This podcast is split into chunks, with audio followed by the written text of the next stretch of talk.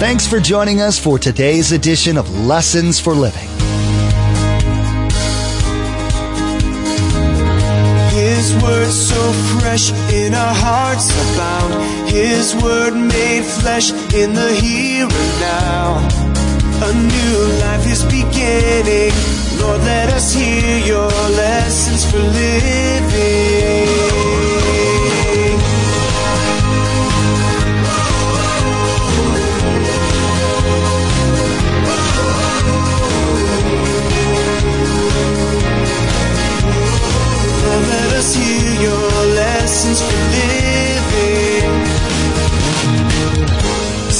Wants to squeeze us into his way of thinking. Don't let Satan define who you are. Let God and his word define who you are. Well, what does that look like, Pastor Mark? Look at me. I'm going to say this and I'm going to read these verses. Knowing Christ is returning should make a difference in our behavior now. Knowing he's coming back knowing I'll stand before the judgment seat, knowing that the world doesn't know anything about our loving God, should make a difference in my behavior. People live in this world and without hope and without God. They run after one religion or another and only reap disappointment. They run to the temporary thrills of sin and come out feeling even more frustrated. Eager to find meaning in life, many run to adventures trying to fill an empty void in their lives, but they feel more miserable than before. But against this backdrop of despair, Pastor Mark will tell us that Jesus presents himself as our hope. He is our hope because he died in order to save us. He is our hope because he will come back for us. Remember, there's quite a few ways to receive a copy of Pastor Mark's teaching. We'll be sharing all that information with you at the close of this broadcast. Now, here's Pastor Mark in the Gospel of John, chapter 1, verse 12, with our continuing study entitled, How to Live While the World is Ending. Lord, let us hear your lessons for living. John 1:12, you see it. Yet to all who received him, to those who believed the name, he gave the right to become sons and daughters, children of God. Why? Because of his amazing love. This verse clearly tells us that we didn't become a believer by good works.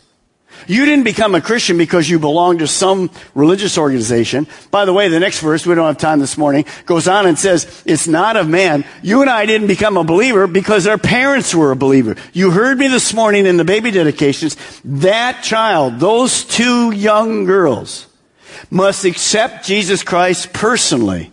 But we can help them by modeling Jesus. Now understand, it's the grace of God that saved us. John emphasized that we are God's children right now. Sometimes we forget that. Would you this morning with a smile on your face, d- just turn to your, your neighbor and say this, I'm a child of God right now. I'm a child of God right now. Would you do that all our campuses? Is that like a good thing? I- I'm a child of God right now. I have a father, the Bible says, that loves to give good gifts to his kids.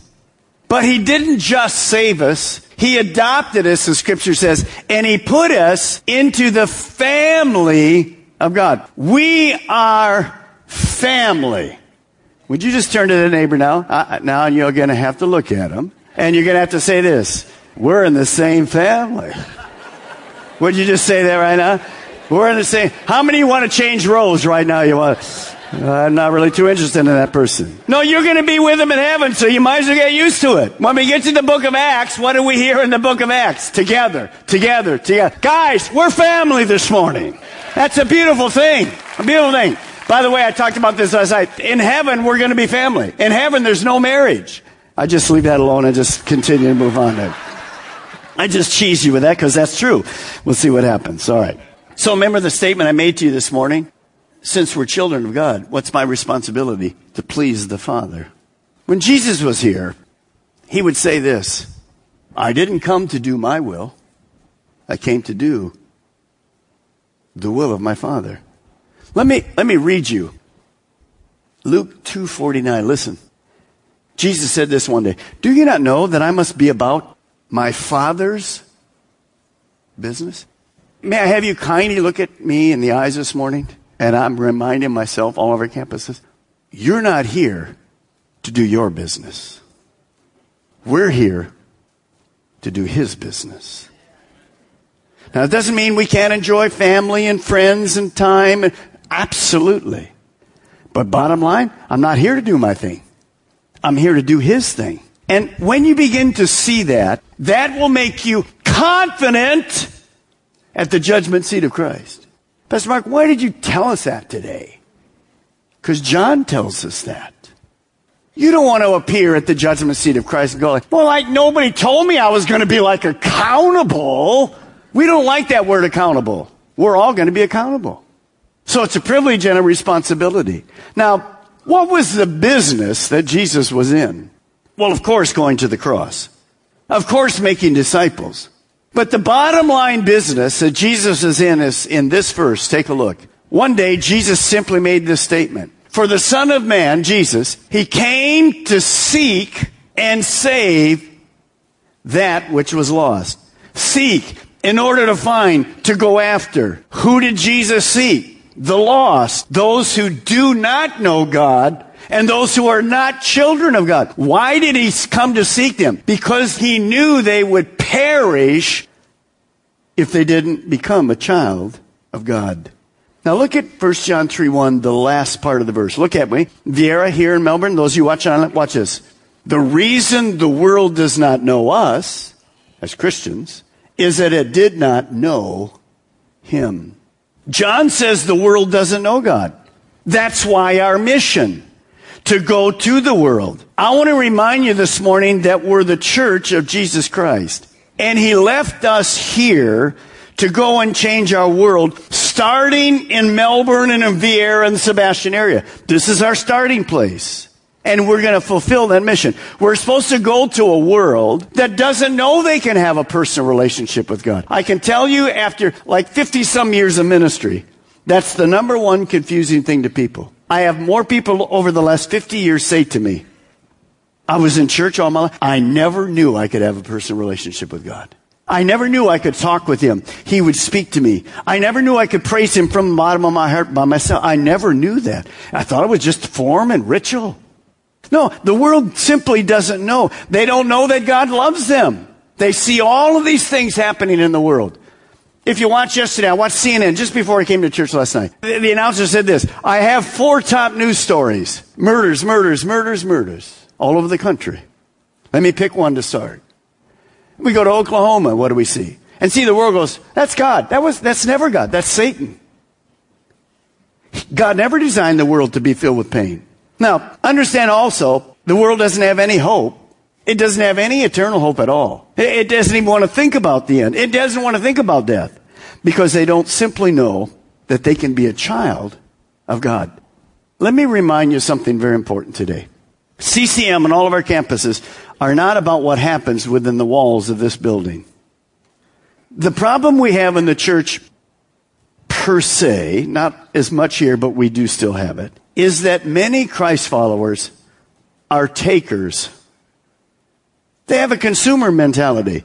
They walk into our churches, and it may be you this morning. I'm going to challenge you. They walk into our churches, and here they say, What do you have for me today?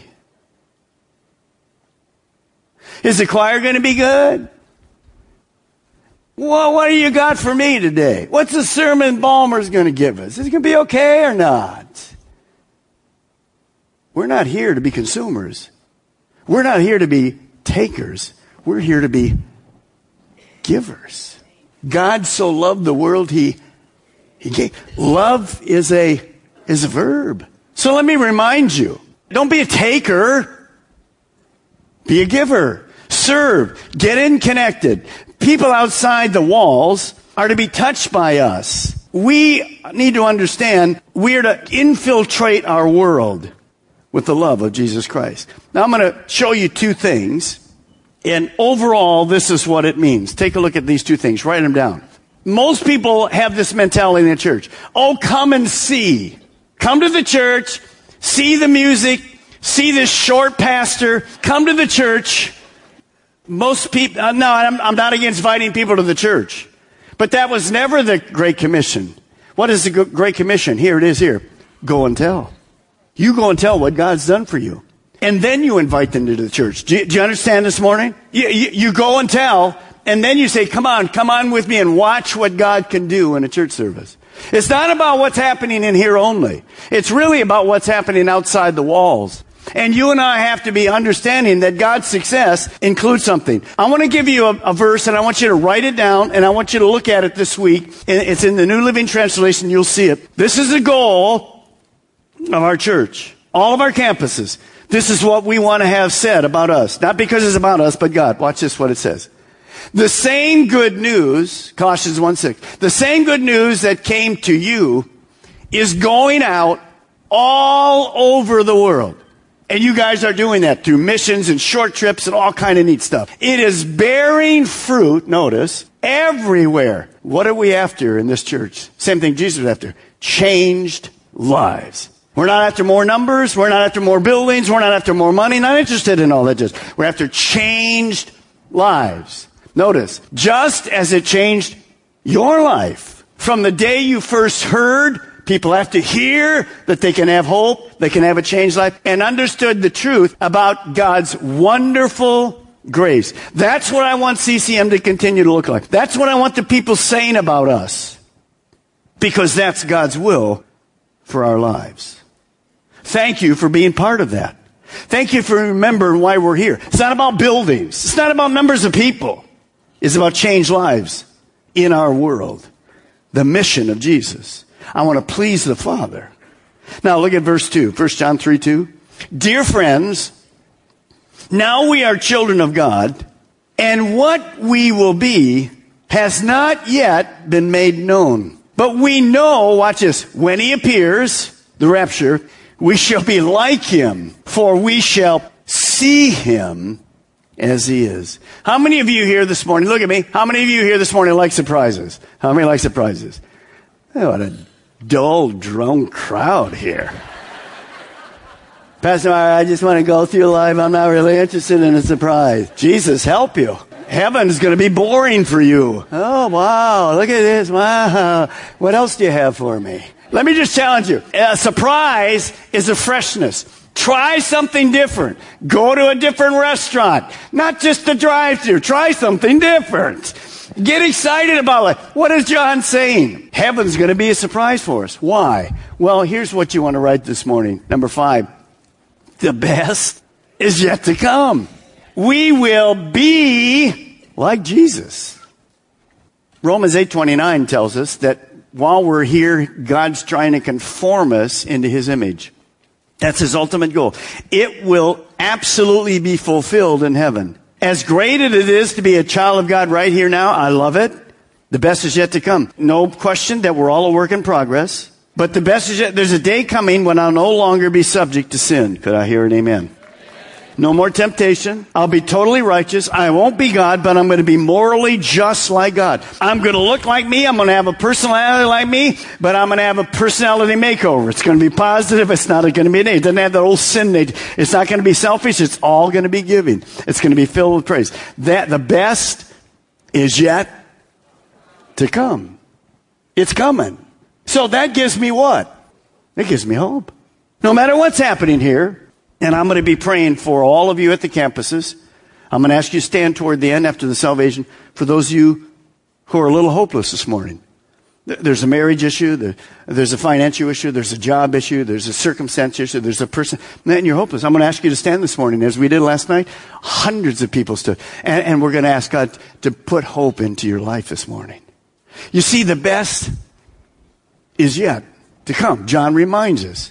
You can have hope because hope is based on the Word of God. He is coming back. Now, look at verse 3. Everyone who has this hope, what hope? That Jesus is coming back again.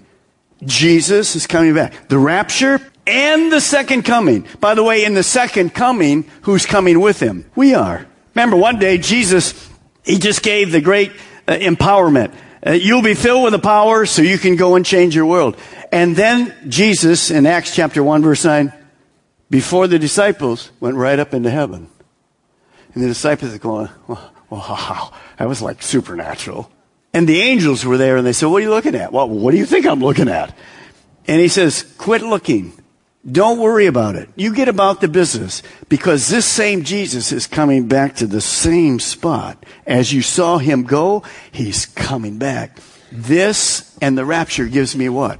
It gives me hope. Because he is coming back. He's already gone, John 14, to prepare a place for us in heaven. So look what John says. Everyone who has this hope, it does something to us. In him, it purifies himself just as he is pure. Holiness and purity means separation to God. John says, if you're a Christian, you need to live different. The problem we have in our world is that many Christians look exactly and live exactly like the world. We're not talking about being weird, but we're talking about being holy. So here's the last thing I want you to write this morning. Knowing Jesus is returning motivates us to live a pure, holy life when? Right now. Not when we get to heaven, I'll be holy. There's no sin there. You sang Yahweh this morning. Holy is your name. I won't be that holy until I get there. Then I'll be like him. Right now, I can live holy with the power of God. Now turn with me to Colossians chapter 3. And I want to put some just practical things to it before we close and pray this morning. Colossians chapter 3 and go, if you will, on all of our campuses, Viera in here, to chapter 3. And watch what Paul says. Since I'm living now, I'm going to die, I'm going to go in the rapture. One of those two things. I'm going to die or I'm going to go in the rapture. So how should I be living while this world gets worse and worse and worse? How should I be living? I don't have a, a negative viewpoint. I already know it's going to get worse. Look, look at verse 2. I'm reading out of the New Living Translation. Paul says this, think about the things of heaven, not the things of earth. What's he mean? He simply means this, focus on where you're going, but don't forget you live here. But you're just temporary here. So don't get depressed. Don't lose hope. Well, Pastor Mark, man, well, the, the government's listening to my, and, and, and, don't lose hope. Focus on heaven. Now watch what he says in verse 3. For you died to this life, and your real life is hidden with Christ in God. And when Christ, who is your life, is revealed when he comes to the whole world, you will share in all his glory. Now, notice the first word in verse 2. Look at it. Think. The battle is in our minds. The battle is in our minds. If I think right by reading God's word, then I'm going to live right. The battle is in the mind. I'll talk more next week. Satan wants to squeeze us into his way of thinking. Don't let Satan define who you are. Let God in his word define who you are. Well, what does that look like, Pastor Mark? Look at me. I'm going to say this and I'm going to read these verses. Knowing Christ is returning should make a difference in our behavior now. Knowing he's coming back knowing I'll stand before the judgment seat, knowing that the world doesn't know anything about our loving God, should make a difference in my behavior. It should challenge me to live right, to be right, to please the Father, to share right, to be ready. Now, watch how, well, he kind of gets into our face. Look at verse 5. So put to death the sinful earthly things lurking within you have nothing to do with sexual immorality, impurity, lust, evil desires. In other words, if you're living with somebody today, if you're having sex outside of marriage, stop it. Lust. We'll talk about pornography some next week. How that's absolutely just uh, going into every aspect. And I'm going to give you some quotes from four to six year olds, how they're being faced with it. Amazing what's happening in our world. Notice what he goes on to say. Don't be greedy. What is a greedy person? It's a person that's a taker, not a giver. Pastor Mark, I'm not going to tithe. That's fine. What are you? You're greedy. It's not your money anyway. I'm not going to give to God. You're greedy. Notice what else he says. For a greedy person is an idolater, worshiping the things of this world. Because of these sins, whoa, the anger of God is coming. Now watch verse 7. I love it. You use, circle the word use. This used to be you. This is all of us. Before we came to Christ, we did these things because we were part of the world. But look at verse 8. But now, you're different. Well, here's some more things we got to watch. Get rid of anger and rage and malicious behavior and slander and dirty language. Very often I have a, a woman, basically, come to me, a wife, and says, my husband has never hit me, but he's angry with me. He's always in a rage. He's always downing me. He's always belittling me. Husbands, come on. Love your wife as Christ loved the church. Well, I don't hit my wife. You might as well. You're doing the same thing in her mind. Come on. It should not be in the church. We should be different. And watch this. Get rid of slander. No gossip. Dirty language. Now don't lie to each other for you have all, you stripped off your old nature. That's the old you. That's not us anymore. And all of its wicked deeds. Watch verse 10. And put on your new nature. What is my new nature? Jesus. And be renewed as you learn to know your creator and watch this and you become like him. Be ready for Christ's return. How do I do that? By being pure. As the world comes to the end, we need to be reminded. We have to be ready. The rapture's coming. We don't know when it is. Be holy, be pure, be separate. A life represents who God made you. You're not you, who you used to be. I am not the old Mark Balmer. I'm who I am now. So be filled with hope. We're the only ones that have hope for the future. Our hope is based on the promises of God that He's coming back. He is. The best is yet to come. Now there's two things I want to do just before we end. I'm going to share first, so just look at me. Don't even put your Bibles away. Don't have time for that right now. Just look at me at all the campuses. Just look at me.